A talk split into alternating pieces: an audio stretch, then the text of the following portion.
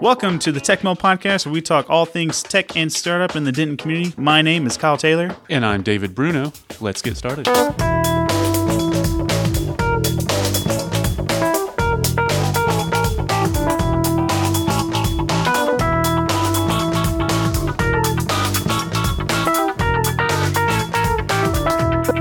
Everyone, welcome to the Tech Mill podcast. And today we have a special edition uh, after our Open Data Day that we just had this past weekend on March 4th.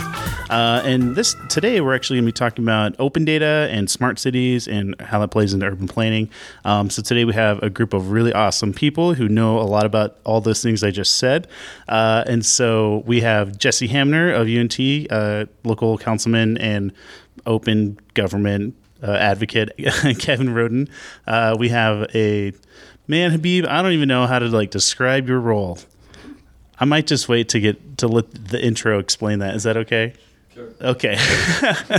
we also have Jacob Moses as well. Um, so let's do some intros really quick. So let's start with uh, Jesse. What what do you do with this? With this, well, uh, I'm the UNT Libraries Director for Research, and so we have a strong commitment to open access publications and open data. The idea being that these things are available in the open and it enables uh, more information to change and people to learn faster. Cool. All right, Kevin, how did you get involved in all this stuff? Wow, there's so much intersection uh, in this discussion today. Uh, open data is something I came to learn as I got on council and understood as I was looking at the most innovative smart cities, what they are doing uh, to do that, and not only become smarter and more efficient as a city, but also to be able to attract the type of people they're trying to attract. Cool. And so, but also, I've always been interested in this idea of livability as a city and, and urbanism. And so, uh, to me, the two, I think, nicely intersect in terms of the type of people who come to the table to talk about those sorts of things. Uh, so, anyways, I, I, look forward to the discussion. cool. All right, Habib. For me, uh, I've been interested in e-government for for a long time. I worked on e-government project, uh, e-commerce project uh, for a while. I, I, used to work as a project management a project manager for the e-government project in Saudi Arabia. Um, and once I came here, I stumbled into Jesse once, and we talked about tracking, and I, I started doing the tracking thing for a while. But then um, I, I, we start the discussion with the city of Denton, I think 2014. Um, it was also uh, Kevin was there, Brian uh, from the city, the assistant city manager, and and I kept pitching ideas for them every now and then. So I keep sending Melissa's email, and she will say, yeah, "That's that's nice, but we're not doing this right now." but um, I think it it got more serious with the Open Data Day, the first one in 2016, and I sent her. That, that was the second one. Oh, that was. Uh huh. Yeah. I know. Surprising. oh, okay. so the second open data day. and um, I sent her a couple of emails about doing some project for the city. And then we agreed to do the, um, the study for um, ci- um, smart city strategy for city of Denton. Cool. That's what I'm doing right now. Awesome. Jacob, you're a little unique here. Tell us about it. So, like Mr. Kevin Roden, I'm very interested in livability um, and specifically um, giving people not only the resources but the information that they need to live on a neighborhood level. So, like we have this concept of living local, and really that's kind of turned into just oh, I buy my coffee beans local, therefore I'm living local. Um, but how can we give residents the information that they need for all the resources to happen on a neighborhood level? Um, and that has a lot to do with big data and publicizing that for the residents and um, giving it the context for there to actually be insights for residents to act on to live on a more neighborhood level. Mm-hmm. So awesome. I guess that's where I come in. Yeah. So so let's let's I'm going to go back just a little bit uh, to where my knowledge of this whole thing starts, um, and it started with I just came out of UNT. And uh, I think I had met Kevin at one of the mixers that he threw back then, and then I met him for a beer one night at Oak Street, and then we talked about um, Code for America. So how how does Code for America kind of play into what you started doing four years ago, Kevin? Yeah, it's a great question. Code for America is a, a, a very vibrant, uh, almost revolutionary group. I mean, they, they look at themselves, they, they have a heart for cities. So they look at the whole democratic landscape in our country and say cities are perhaps where the greatest innovation is happening. So let's invest in them. Um, and so it's a bunch of coders. They understand themselves as a Peace Corps for geeks, um, getting together to try and do good work and volunteerism in cities using the skills that they have. And so there's a real belief that this idea of data, open data, big data, tech skills, hacking some of these big perennial problems of democracy that we can maybe come together with solutions.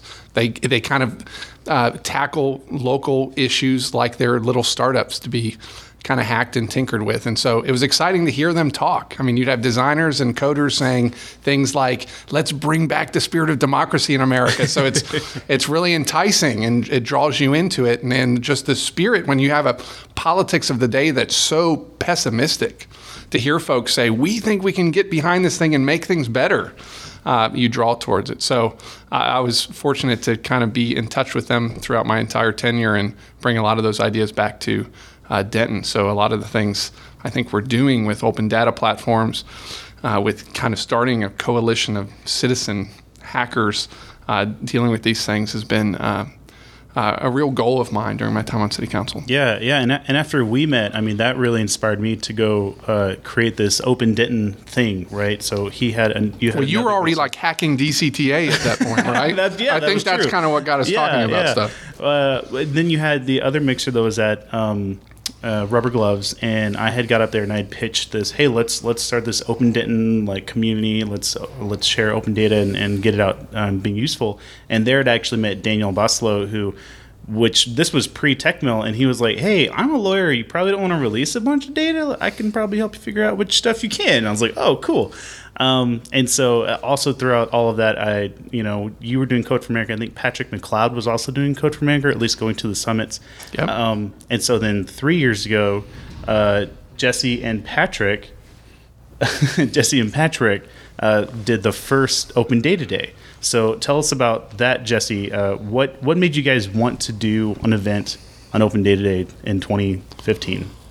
I think the, the primary driver was that uh, journal prices for academics have been going up about three times the rate of inflation, and people are getting mad about that. So, and you know, because the libraries can't maintain the, the, the, journals we subscribe to without you know tripling our budget all the time. Mm-hmm. Secondly, there's this narrative that, that's coming from um, both both primary parties in the U.S. that talks about, look, you paid for these data, you might as well get access to them. You know, you I mean, if it's not secret, then we're collecting these data. You should have it. You should be able to use it.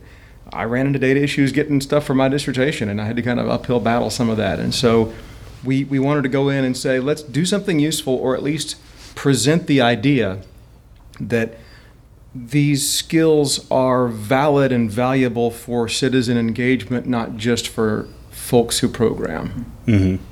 Yeah, and and uh, and the and first one d- didn't go that well. Like you know, it was sort of set up like a workshop, and right. the format we've got now works so much better. Yeah, I think the first one was more kind of like a lecture style, but yeah. But if I remember how you described it, it was really more about uh, let's understand how like what open data is and what's the right way to use it so you don't screw it up. Yeah, that was my biggest concern because you know I teach these classes sometimes about you know introduction to political methodology or whatever, and people will say, "Oh, so these two numbers kind of are the same." And so that means this causes that, right? And that's the furthest thing from the truth. Mm-hmm. And so, you know, I can show you like one of my favorites is something like the, the rates of margarine production in Maine is like 94% the same as the divorce rate. so, you know, you, you can pick these random pieces out and say, hey, look, correlation, and that doesn't count. So I was, I'm mostly concerned about people being turned loose with, with no understanding of how statistical inference works. Mm-hmm. And that was sort of a mistake.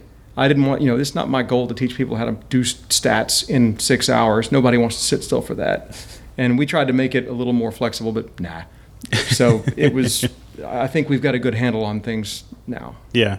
So, uh, so going from the Open Data Day in 2015 to Open Data Day in 2016, I mean, I think I think what works happened in that period of time, wasn't it? Is that right? We, we use that as a driver for it. Right. Yeah. And we didn't. Is that actually we had the grant, quote unquote, grant at that point? Is that right? Mm-hmm. Okay.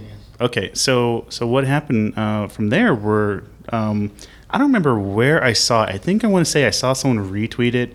Um, and I had retweeted it, and then I think we started talking about it. and We said, "Hey, Denton should be in this program, right?" Um, Little Doc. It was yeah, a little doc, and so then we talked about it, and then uh, we had come up with um, we we started the Listen Denton campaign, right? So uh, me and Darren Smitherman and Kevin, and we like made this website, and they went and printed cards, and we, we were getting you know input from uh, all- you know people around town, and we wanted Junior to, high schools even participated. Really? Yeah, I went to talk to junior high school. They all filled out a card. yeah, I you know I thought it was really great, and so it all went to this Google form, and and we col- collected all the data, all the responses, and the gist was, uh, what do you see as a problem in your community, uh, and what uh, solution do you have for it, and then like name and then zip code, right? And that was really all we wanted to capture, and based on that, we kind of boiled it down to six main issues that we were going to try and address, and then we presented those problems with I think a solution to council, and then after that we submitted the grant. I didn't actually do the submitting part, so anyone want to talk to that? Only the city could do it, so it's got to be. Oh, okay. Yeah, I mean, this was citizen driven from the start. I mean, I responded to some folks tweeting at me saying this is something that Denton seems pretty ripe for. And at the time, we all thought it involved like lots of money coming to us, when in, in reality, it was we're going to pour resources into your community by means of. You know, research institutions that are helping advise and and- stuff like that. But you know what it does is, you know, from the point of them seeing citizens getting engaged, you guys doing this great pitch day in front of the mayor, a couple of council members, and the senior level staff. The whole goal in all this, from my point of view, has been, you know, get yourself an active citizenry that's doing this, but until it gets embedded deep into the city staff where they catch the vision of this, see how it benefits them in terms of efficiency, day to day operations, until that happens, this will never get traction because there's only so much citizens can do. You need folks doing this day to day. So what mm-hmm. that did by getting that, it gave a lot of honor to the city to say, "Oh, we're part of this. We're being invited now out to Bloomberg is inviting us to a thing in New York City and he's talking to us and he's meeting with the mayor and he's talking about his vision for smart cities." And that really, I think, changed the course of the discussion internal to the city. Now you have a bunch of internal city advocates saying this is the direction we need to go. It's no longer Kevin from the outside saying, "Hey, let's do this. Let's try and do this." Now we're we're making budget, you know, uh, recommendations, and it's getting approved in terms of investing in, in platforms and uh, heading in terms of uh, these directions. So, all that to say, that was a great example of citizens pushing something that got some deep commitment at the city level that will now be a part of our trajectory for years to come. Yeah, and, and I think a really important thing of what works is that what works is built on we should use data, not opinions, to make decisions in the city, right? Like we shouldn't have people yelling at us all the time uh, that we should go fix something. We should have data telling us that we should go fix something, right? It's a great, you know, a couple great examples Mayor Bloomberg brought up to the group because he was always like, hey, you just got to lead and you got to lead and say, hey, I think the data's in the right place. And he said when he banned smoking in restaurants in New York City, he said he got a call from the governor of New Jersey saying, Thank you so much. Everyone from your city is going to come and dine in New Jersey to eat. And he said, Hey, I'll bet you however many dollars you have plenty of money to bet. Well, they were wrong. In fact, there was an increase in people eating out uh, in New York City. And the other thing he did was when he suggested they close down Times Square for just pedestrians. And everyone said, No, our businesses are going to shut down. Everything's going to dry up. It's going to go crazy. No one's going to like this. He said, Well, let's just try it and see what the data says. And sure enough, the data proved it out. So he's been a good leader nationally on this movement of saying, let's, let's make data driven decisions. Yeah, yeah, which I think is really important. Um, and so, uh, Open Data Day last year uh, was kind of like our first hackathon style event. Um, Jesse, you want to talk about like what our goals were last year? Like, what did, what did we want to get out of it before uh, before and afterwards? So one of the things I've been trying to get my uh, get as a goal is to make sure we can provide useful input for for our view them as customers, right? If you want to take sort of an approach of we're the consultants, and so we have been working with um, Serve Denton uh, because they've got a, a really great organization geared for serving people who are uh, you know lower socioeconomic status and homeless, and we wanted to provide them with some information. Like one thing that Pat Smith said was hey, we've got this mobile food pantry. Where should it go? And we wanted to use layers of data to say the best place for the furthest walk to a grocery store. Like, you know, Jacob's going to open a grocery store, but wh- that would be one new data point to get food. And we wanted to say, all right, where are the risks of homelessness people becoming homeless, right? Let's get some data about rent, data about about blight. And so we began assembling data sets and working on data analysis. And of course, these projects go deep. I mean, there's no good answer for what is blight. um, we learned that pretty fast. The spreadsheet of the number of variables people have used is huge. Mm-hmm. But we had four or five different pockets of people working on providing data to customers, providing data, you know, in, in the dashboard team that you worked on, uh, building a big enough database and data engine to sort of do some GIS mapping and some analysis. People doing data mining on the homeless surveys and some. So I think giving people a chance to exercise their skill sets in a way they already knew how to do was the biggest change mm-hmm. from the previous year. Yeah. Yeah, and I know that we learned. Um, so last year we did not have the current open data portal that the city has, right? And I feel like that event was really a big catalyst in making that happen. It was one of the things that made that happen. And one of the I was hounding them day after day after day after day and chewing up all their resources, saying, "Oh, I need the data on this now." Yeah. So yeah, yeah. they were happy to give it to us, and now everybody can use it. Yeah, and I think the best part was is that after that event, um, you know, we had talked about the results of the event and like what we thought it meant, and you know, what can we do for what works, and um, we had I had told my story about my issue getting water data from Denton and from Dallas, right? Yeah. And I told you know that was a problem for me, and so uh, Melissa Kraft, CTO of Denton, came to one Little doc one morning. And I told her this exact same story, and she was like, "Hey, you know what? Let me get some of my developers in here. Let's talk about what type of format you guys want this data in, how it's going to make it useful, what other data sets you might need. And we met on a Saturday morning at Zira, and she showed up and she took notes and she like took those back to the city and she made things happen, which that was amazing, right? That that's what that's a key for the city engagement. Everything that Kevin was just talking about, like like this is where we get the stakeholders involved and get the people in the city involved in what we're doing. Um, and then the developers all come because they've got data formats they're comfortable with and familiar right. with, and it's easy to work with. Yeah, yeah. So after that, I think really that's when Habib started picking up a lot of the work. Um, so Habib, tell us how how did you get involved in all of this, and what do you and how did that evolve into what you're doing right now with the city? So going back to 2014, the first meeting, I, I used to volunteer with Nancy Hong and um, entrepreneurial um, the house, the the greenhouse innovation. That's mm-hmm. what they mm-hmm. call it, which is an entrepreneur uh, office. And um, I help doing the hackathons and some of the events we want to do. But then the main event was the meeting with Kevin and Brian and Melissa saying, "Hey, tech guys and entrepreneurs, what do you want uh, from us?" I was, wow, they came all the way here in this small coffee shops. and I, am an international student, so I, where I came from, the city, the city officials are in in silos somewhere in a castle. They will never come come down to you and talk to you. And I was wow. So I was okay. I need your cards, and I, I follow up with everybody. And then I casually start sending them some um, ideas and um, things. But after the Open Data Day, um, we brought a speaker. Dr. Uh, Brybetok, and um, I, I, got into the PhD program. I don't know why. Um, so um, he told me, why are you doing this? And I was, uh, I, I enjoy doing this, this activities and I'm happy to do it just for fun. And he convinced me that, oh, you can turn that into your, your dissertation, your work. You need to do something different. I was, really? Let's do that. um, so I started focusing more and sending Melissa more emails and asking more questions. And um, I usually make suggestion. I can do this do you want me to do this for you for the city? For free? Okay you don't need to do anything but so um, i met her three times and they got excited about the smart city idea and they visited a couple of other um, cities. And i was th- asking at the same time the same exact question. Do you want us to study smart cities? Do you want to do this project about uh, wi-fi?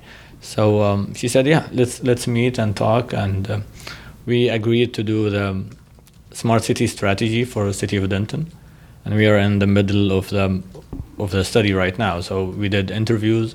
We evaluated first the open data portal, and I, I thought that was a low hanging fruit to support the open data portal where we started. Then also to um, to tell them the feedback about the open data portal itself because the data in there was basic, and I understand it was the beginning, and we just pushed some of the stuff. So we want to make it more quality type of data. We want to add more, and I, I cannot just say, hey, can we fix this? I I thought if we did it in a in a better way, it, it will be more organized and and of course for me as a student now, I, I can publish this information. And by the way, I just sent um, a paper about our first uh, survey, the one you yeah, we, you mentioned earlier. So um, I hope it will be published somewhere um, I think this is a very interesting grassroots type of movement because we we came to the city without without titles or anything, and nobody asked, and we get together, um, all of us, um, with the main goal of making Denton better, a better place. Yeah, and and I think um, so. Whenever the city uh, launched, finally launched their new data portal, it was I think it was maybe late last year when it launched. Um, and uh, you could tell it was a huge improvement over the existing data portal. And the problem with the existing one is that everything was so fragmented that you were going to different different places to retrieve that data. It might not even have been in the right format. I remember when we had a hackathon at Kevin's house. Uh, must have been four years ago, I guess. And uh, after they had redrawn the voting districts, uh, we were trying to help people figure out where they needed to vote, like if their district district had changed or not. So, you know, 10 of 10, 12 of us met at Kevin's house and he bought some beers and we got had our computers out and we made a website, votedenton.org, and uh, you could type in your address and submit it, and it would tell you what district you're in and, and uh, who you were voting for and everything like that. And um, but some of that data that you couldn't just like go get it, right? I think Kevin had gotten some of the stuff for us, or you would have to go down City Hall and they put it on a CD for you or something. It was exactly it was awful. yeah. A CD. Yeah. so, and, I, and if I remember right, some of the, the documents, like everything was in PDF format, and like, oh, you can just pull data from PDF. Like, I'm not going to scan PDFs for tables to extract data. Like, that is not what we should be doing. Um, so, the new open data portal that is up, um, which for your listeners, it's data.citydenton.com, uh, is amazing. It's very unified, and they've been adding data sets. And one of the things we did a month before this current uh, this just past open data day where we had we had a work session on a saturday we had about 20 people i think 20, 23. 23 um, show up and we had made github issues for every single data set and we went through every single repo or every single data set and marked them complete incomplete usable uh, you know what type of data did it have uh, were they pdfs or excel sheets or gis or whatever um, just Do they we- have code books? And the answer is always no. Right. yeah. What do these labels mean? No one knows. Um, and so it was just really great to, I mean, there's, you know, it's baby steps, right? So we have an open data portal. Everything is really great now, but we know there are problems. So, but it's a way for us to provide feedback back to the city in, in how we can make that better. Um, And it So- doesn't require a big meeting. right. Yeah. They, they can they can pick these issues up and work on them as they can, not big shouting match or big have to get all, everybody's schedule worked out. Yeah, yeah, and I think the best part, uh, the thing, the thing that, that I really enjoy with open data is that since it is open data and it is transparent, um, you know, when people are trying to argue about you know this or that in terms of statistics, like, well, I mean, data, it's there, right? The data's there. Now you can go look at it, and you can pro- we can help provide context, and we can actually make meaningful decisions out of this. Um, so uh, let's talk about Open Data Day this year. And then I want to talk about some of the things that we made. And also, I want to kind of get some opinions on how that can be made better, what decisions we can make from these things. Um, you know, and also, I'm kind of interested in like Kevin's and Jacob's opinion on, as people who are trying to make the city better, what data would you like to see that might be beneficial to that, right? So, Jesse, since you were kind of like the MC on Saturday, would you like to give us a recap really quick? Sure. Um, we had six groups that were working on various pieces. Um, and again, people kind of brought their own skill sets to the table. I think the most impactful one was the API group. Uh, these guys began pulling the static data from the data portal and importing it into an online PostgreSQL server and then making it available through uh, Heroku, which is an API engine. What that means is people who want to build mobile apps, people who want to build live websites, people who want to update data and not have to re import everything all at once will be able to do that. They'll be able to build applications using the city data without having to go through that step of importing or, or management. A lot of those problems have already been dealt with. We'll already look at the at the variables or the hey, that's mislabeled. Fix that stuff and get it up and going. That was going to enable a lot of great work. On the other end, there's some excellent work going on with a video tutorial, introduction to the website, how to use it, what's there, and so those folks worked all day and produced a good intro video for how to use the how to use the uh, the open data portal. Then the applications that were um, being worked on, well, one was homelessness. We partnered with the United Way of Denton County this year and the City of Denton's uh, uh, um, Danny Shaw, who came in and worked with us on the homelessness question because her group does the homeless uh, surveys every year, the point in time surveys. And we had a group working on parking because Melissa gave us access to a stream of uh, a video feed from a traffic cam. Which this was really cool. This is really cool. So if you know anything about Open Computer Vision, Open CV, this library, uh, yeah, it- it- yeah. So we, we pulled in a few people, including a, a retired grandma who knows Swift and Python, um, who is just awesome. And then Breaking uh, all the stereotypes of yeah, who does yeah. this kind Oh, of stuff. yeah. Right. We had a freshman in high school here working in the API group, and we had, you know, one of the Kubos developers who was writing space software. Oh, well, but today he's going to work on OpenCV because he's just that good, right?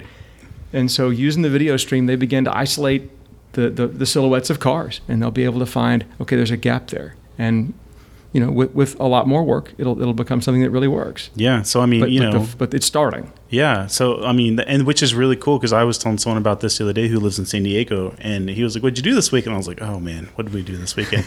and I, I had mentioned the the parking um, app where you know using OpenCV to to v, to to view a snapshot of a video stream and then determine if there's parking spaces available. And he was like, "Oh man, that's like."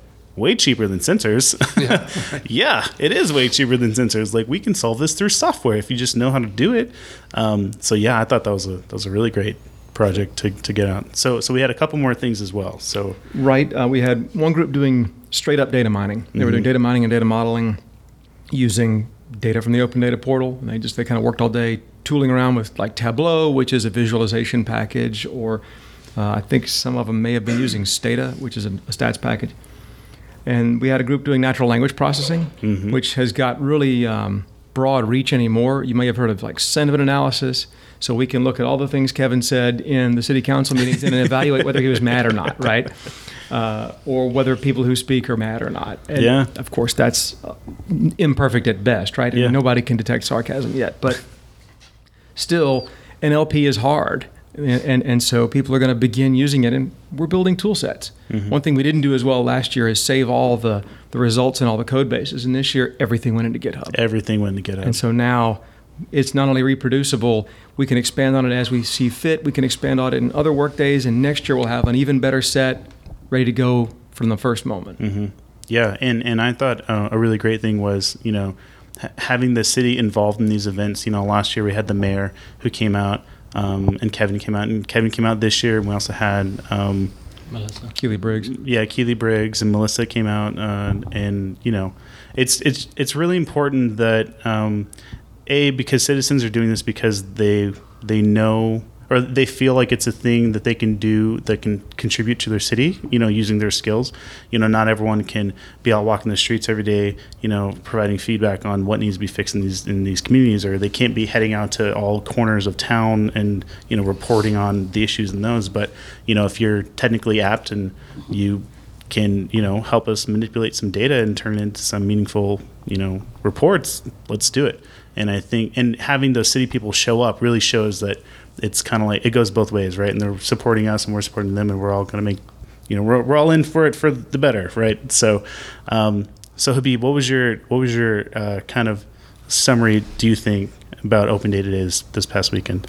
I was um really excited about the day. So the preparation we had um, a month before, um, then then seeing 42 random um, tech guys coming into into the room at that day, I was really excited because. Um, you have the doubt sometimes. Are they going to show up? Um, Yeah. Why would they sacrifice their Saturday, 8 a.m., to come do something they they do at work? Maybe mm-hmm that- that feels weird. one of the the guy said, "We are crazy." That's why. so I think they're crazy enough to come and put their time. Some of them are there for the learning, Mhm. and I should address also our our students who come. I think one of the things I want to support in, in this coming year with the Open Data Portal in specific, increasing the number of projects UNT and TWU are working on that relate to the city of Denton. Mm-hmm. So when we signed the contract, the only contract was there with the city of Denton and UNT was the mosquito West Nile virus, and I was, that's only one man. We can do more than this. So the city have have a wealth of information, a wealth of um, experience as well, and they have they have a very wide operation that goes from all type of engineering with with uh, uh, utilities, which is not in a regular city usually, and everything uh, related to all other aspects. I think students can gain so much by doing by doing real projects for the city and they will gain also the trust in, in their skills because they did an actual job. It's not just a project. I, I give my students projects. I feel I don't know what to say about it. They're very small, but if I And give the data are perfect, which yes, is ridiculous. yeah. So, so for example, I, I'm working on cleaning the interviews we are doing right now, and in in our uh, assignment, we received data available. So I didn't work on on cleaning that data set or converting an interview into this weird Excel sheet type of things in order to do the text mining. I was, man, they should we should spend more time in the text in the text mining class trying to clean something because now I feel wow this is too much. And I understand that's 90, 90, 90 to 90 percent of our time will be going into data cleaning and and uh, put the things in the right format and all this. So it is an eye-opening experience. And it is an eye- eye-opening experience to see all this um, skilled uh, guys coming together um, to help solve the city the city problems or to help solve any problems the city have. And I think this ownership of um, and the spirit they have is is really important.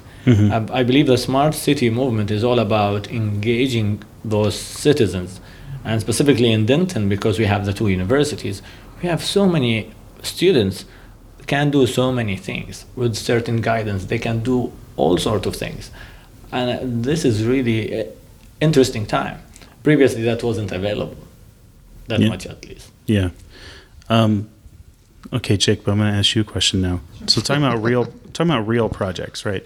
Um, so Jacob, I met you when you were working at a Stoke, and uh, you had started a podcast for technical writing, but then you were also helping manage another podcast called, called Parksify. Would you like to just expand on that really quick for the, the listeners? So Parksify is a urban design podcast. It's a publication out of LA, all about making more walkable neighborhoods, uh, implementing more green spaces in urban centers. Um, so just been a big fan of it for a while, and since moving in to downtown Denton, able to see how those concepts that we learned from these major urbanists, Jane Jacobs, Charles Montgomery, seeing those concepts and how they can translate to Denton.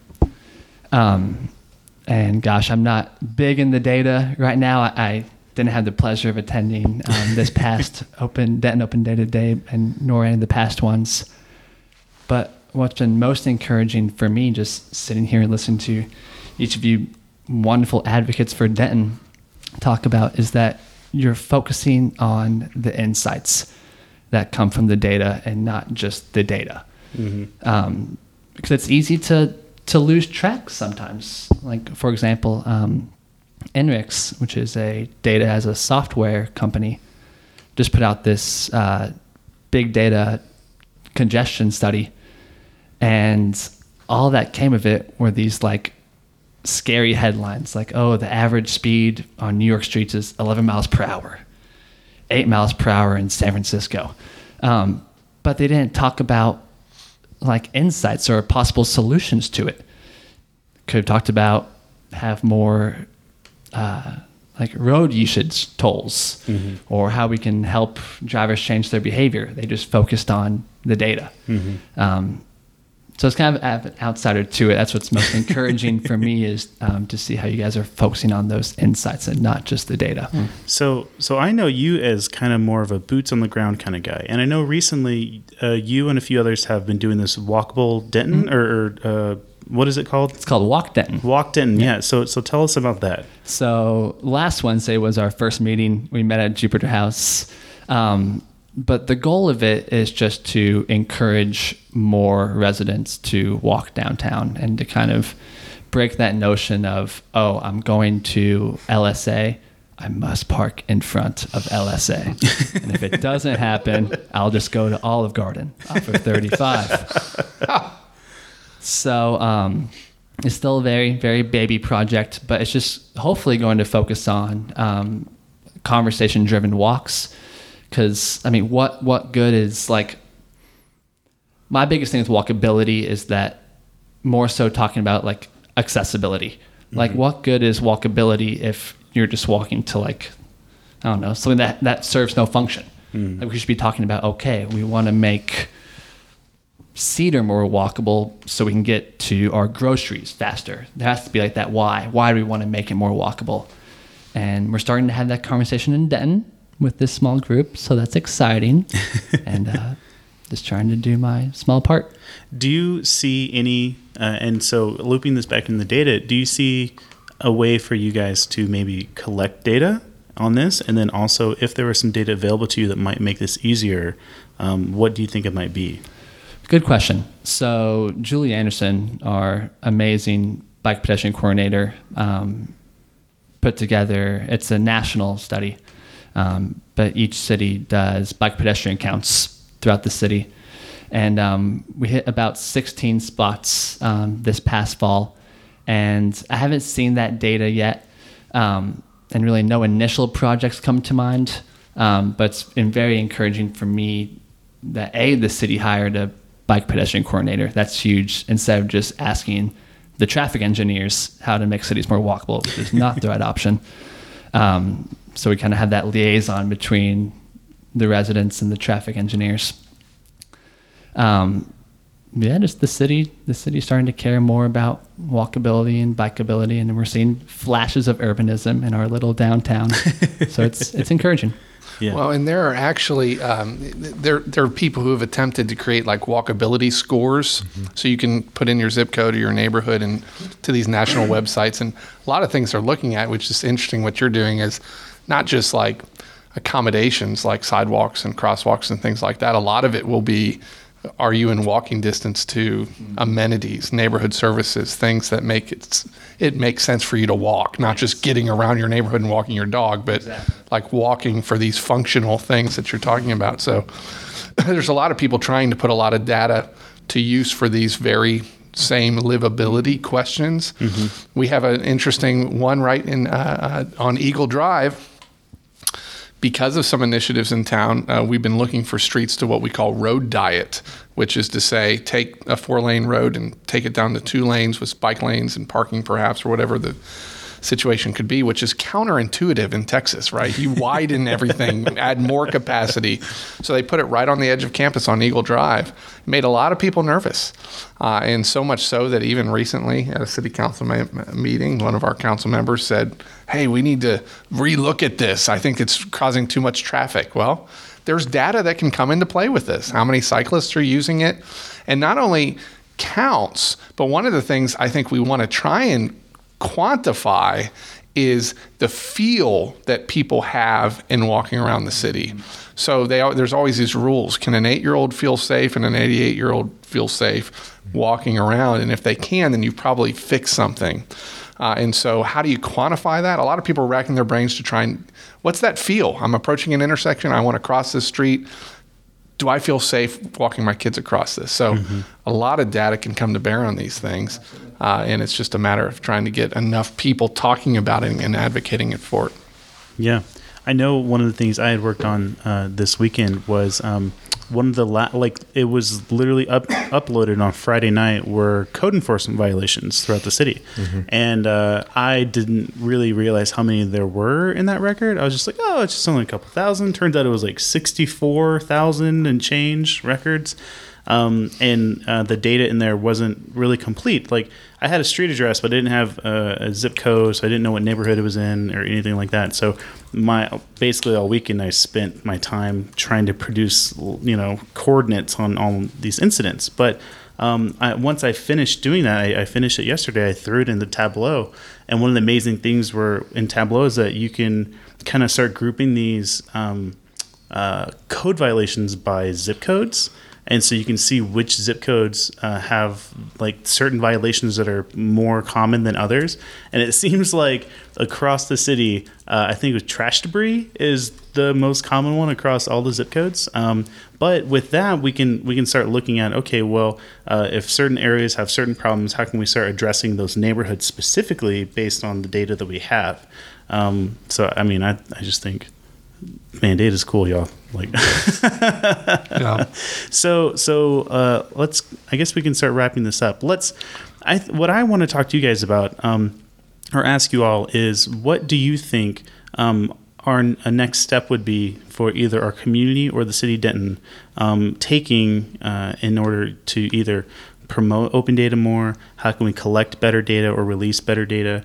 Um, and how can we start repurposing it, repurposing it into a meaningful way? I think one of the ways that we've already shown is that the city has created these dashboards, these KPI reports. If you if you haven't seen them, you can go on the Open Data website, and there is a I think it's called the showroom, um, where you can look at their strategic measures. What I forget what the term is called. I think that's what it is. Key performance it's indicators. Key, well, the, it's part of Denton's uh, strategic plan that right. the council oh, key, key that the council puts forward. Yeah, yeah, yeah. Okay. So and there's there's a lot of different, different versions. There's economic development. There's um, city planning. There's a bunch of these other ones. Um, and so they have taken data that they have and they had put it into kind of a context that anyone can understand. And really it gets to like a thumbs up, thumbs down. We did better than last year. We did worse than last year, right? Which is really all people are looking for. Um, is how how we were doing a year ago and what are we doing right now, or how have we been doing for the past five years? Um, and so that's that's a really great way that we can start repurposing it. But what do you what are your your thoughts on the state right now? Where do you think we should be going? Not all at once. I'll look at Jesse. One thing that I think would be useful is uh, making the data more of a two-way street. Like for for Jacob, you could partner with Strava, right, and get the bike commuters to give you usage data for all the streets they ride on for 365 days, right? You could take those data to the city and make a data case. A, please put these into the data repository, and B, you should prioritize bike lanes in the following roads. And here's why. And, and, and yeah, and here's the data that supports that claim, right? Uh, by the same token, I think Boston developed a good application for, uh, for a good a good mobile app for where the potholes, mm-hmm. right? On the one hand, you could use an accelerometer in your car, and every time it goes bam, you know, you could have oh, that's probably a pothole, like the one I hit every morning driving my kids to school, right? but there's also well, click, and then you know, geotag that individual event goes to a server that says, we get that, we're going to pass that upstream. It goes to somewhere, and then when traffic, uh, when the uh, uh, roads and streets folks are going to come fix it, you get a text message back. Not only does that help you prioritize issues, it helps you look and produce a responsive city. So I think making data input processes from citizens as well as data usage by citizens and by government, that's kind of what I'd like to see next. Yeah, definitely. Yeah, I think I, I, when I think of this, I think there's two pathways. One is the citizen facing; they see the benefit of being able to access data, see what the goals are, what's going on, and then this two-way street of submitting things, as he mentioned. Uh, and so I think there's a lot of things having to do with that. What I would suggest is, to some degree, I think what the volunteer community can bring to bear is some quick wins, some easy, lightweight, simple winnable, achievable projects, like what we did with votedenton.org. Something that happened over the course of like a week, and we were able to solve a quick problem. How do you find your council district ahead of a council? Now, the city has that on their website. They took the same concept and just embedded it into the website because we showed the possibilities of what that could be. Then I think the much deeper application of this, as I mentioned earlier, is really embedding this in with the city management, the leadership, and down so that they understand the street departments realize this. Man, if we could realize all the data of what's going on with the wastewater folks because we're having to coordinate with them and the, to the extent that I can get that data easier and we can combine this data and be smarter about the decisions we're making that's awesome. To the extent that a mayor can have a dashboard and see his main goals and initiatives and whether or not we're achieving those or not, because data is playing the bear on that, and all down the pipes, that's making your city smarter. So there's that embedded how the city functions. We need to get that, and I think that's starting to take shape. Um, so I, I think there's a lot we can do, and I think we're doing it, and we're heading in the right direction. Yeah. What do you guys think? As a tech writer, my first thought goes to onboarding uh, and thinking just like about the user story of uh, the citizen. I think Jesse, you noted before that um, I think the first Denton Open Data Day was very focused on programmers. And that following event, you all want to shift the focus and make sure to include just the normal residents. Um, and that's why I was so excited Habib, that you got the tech writers involved this past weekend. Um, video tutorials are huge. Just just that overview, because data is very overwhelming for lots of folk. Um, but it sounds like y'all did a very wonderful job this past weekend, making sure that the people that aren't familiar with the dashboard um, have a basic overview and hopefully a couple couple action items follow from it. yeah, definitely. Um, so I think a, a, really good question to ask all of you is, um, what I mean, what is a smart city? Like, what do you think a smart city is? Well, how would you describe a smart city? And if the if Denton were to do some kind of smart city project, what would your ideal project be for the city? That's all of Habib's research. They're trying to embed our embed our questions. well, I you know I'll so I'll start right. So so I think you know a smart city, in my opinion, is you know exactly what what what Work City uh, kind of is wrapped is bundled up in right. So we're taking data that has been captured by the city through all their various metrics, and we're then repurposing that data into making um, good decisions on how we should be you know making municipal decisions and spending budget, right? Um, you know, so the bike lane, like we're I. If you, I don't know if you guys have noticed it, but the bike lanes are all over town now, right? Specifically, mm-hmm. the new ones on Oak and Hickory. Um, you know, especially if you're going from UNT to downtown, like those are really important. Um, and so, I think uh, one of the things I would really like to see is we're kind of starting in it already, but uh, I think Kevin had shown or had shared this video from Boston how the mayor has this dashboard. I think you just kind of described something similar, um, where it's really just like a day to day, and it's like how many tickets do we have open, how many tickets did we close, what type of things did we get solved today, and and be very tr- transparent with that. I think with the city because there's a lot of people who are like the city's doing nothing, we're useless, we need to get everyone out and start all over. Well that's not entirely true. But um, if there's a way that we could make that transparent so they know every day exactly what's going on and make it easier for them to understand, obviously they don't need to know the minutia detail where, oh, hey, code enforcement officer 6235 went and picked up dog poop on West Elm or something. I don't know, you know. So, um, but yeah, I, I think that would be a really great smart city initiative, at least for me. Would anyone else Is like? important you think important uh, problems you need you need to see fixed by smart city? Are there is there a in like a specific problem that yes. I think needs to be fixed? Hmm, that's a good question. Um, there's nothing in Denton, at least to me, that is just glaring broken right? I mean, there's a I mean, well, 35, but that's not really our problem. So, uh, I mean, it's being fixed. It it is being yeah. That's uh, the problem. that's the problem. You know what? Actually, there's there's one thing. Um, I so so I enjoy public transportation, right? But I will be honest, I'm not always committed to using it. And also, I'm not very good at using the ones I'm unfamiliar with, right? So, for example, I'll take the train all day long. I have no problem taking the train, but I've never taken a bus around town. Mm-hmm. But also, I have no idea how to take a bus around town, right? I would love like just and it's it's so simple. It's like you There needs just- to be a gateway drug to bus riding. There really does, Yep. right? I want someone to hold my hand, take me to the bus stop, and say, "Listen, this is what you have to do." Right?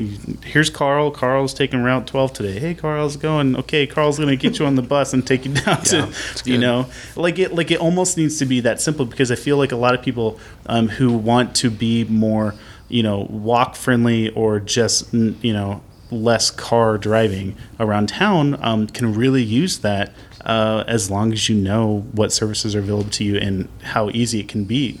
You know, you can go to a bus stop and it'll tell you what number to text to find out when the next bus is coming. Oh, down really? there, Which you did some of that I did pre-work that, for I that know, stuff. yeah. You know, my, my thought on this, and this is a great question. I think, um, you know, cities are about providing services to their citizens.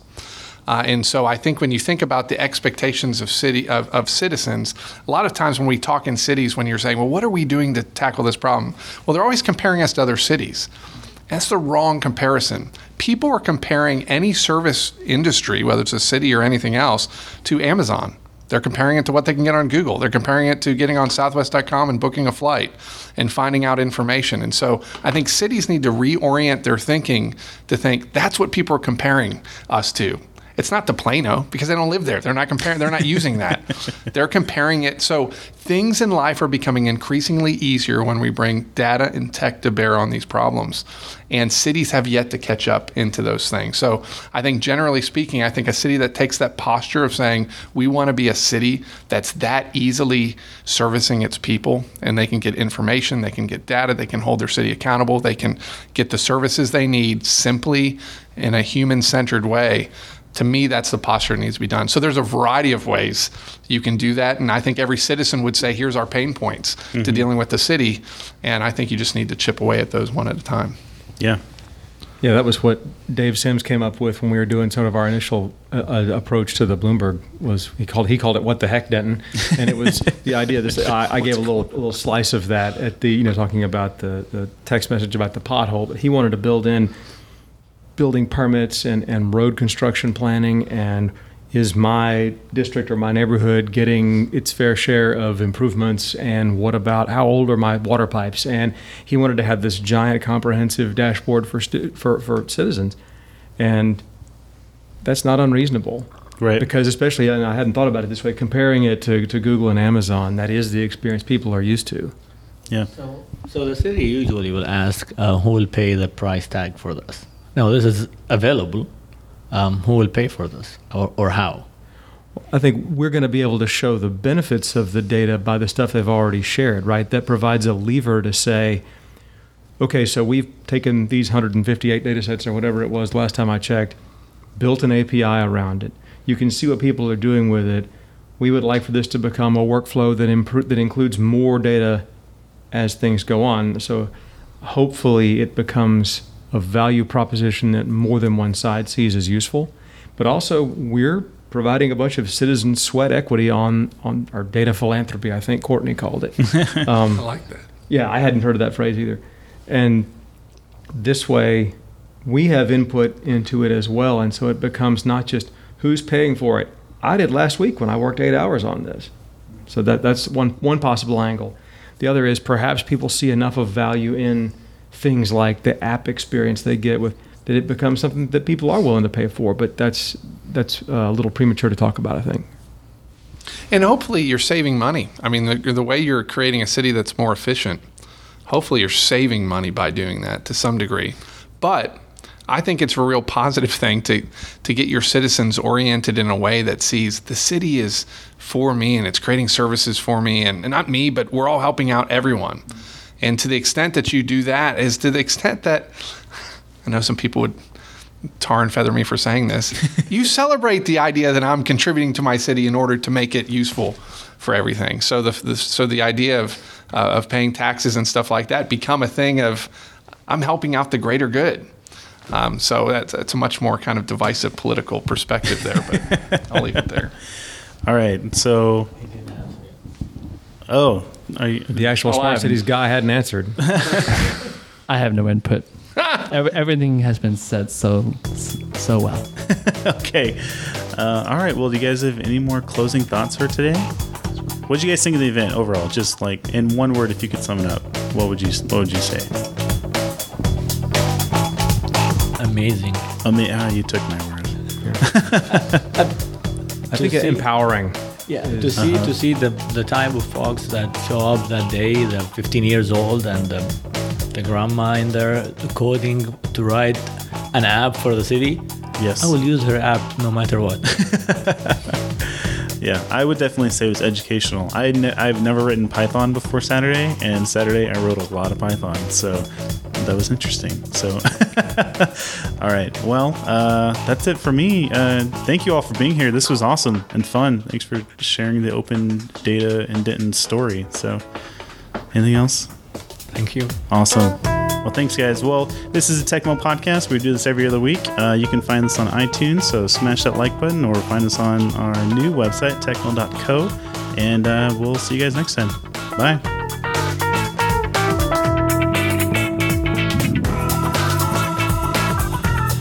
Hey, we didn't have any good blooper reels this time around, but make sure you guys check out the city's open data website at data.cityofdenton.com and check out our Open Denton initiative at opendenton.com or on GitHub at github.com slash opendenton. And hopefully we'll see you guys around the issue queues. Bye.